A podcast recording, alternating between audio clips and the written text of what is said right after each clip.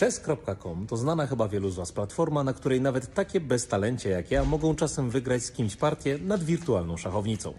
Niestety nie każdy umie pogodzić się z niskim rankingiem, więc plagą internetowych szachów są oszuści. To głównie maszyniści, którzy wspomagają się silnikami szachowymi dużo lepszymi nawet od mistrzyni Radomska. Jednak ostatnio się okazało, był również inny sposób na uszukiwanie. W trakcie gry pomiędzy dwójką znajomych dostępna jest dodatkowa opcja dodania przeciwnikowi czasu. Nieco kombinując z websocketami można użyć jej w odwrotny sposób, aby cały dostępny czas oponentowi zabrać i w ten sposób wygrać partię. Podobny błąd zresztą pozwalał na automatyczne rozwiązywanie zadań szachowych, nawet ich nie oglądając. Podatności odkryli badacze z Checkpointa, a chess.com już się załatał. Także nie mogę się już tłumaczyć, że przegrałem tylko z powodu cheatowania przez websockety.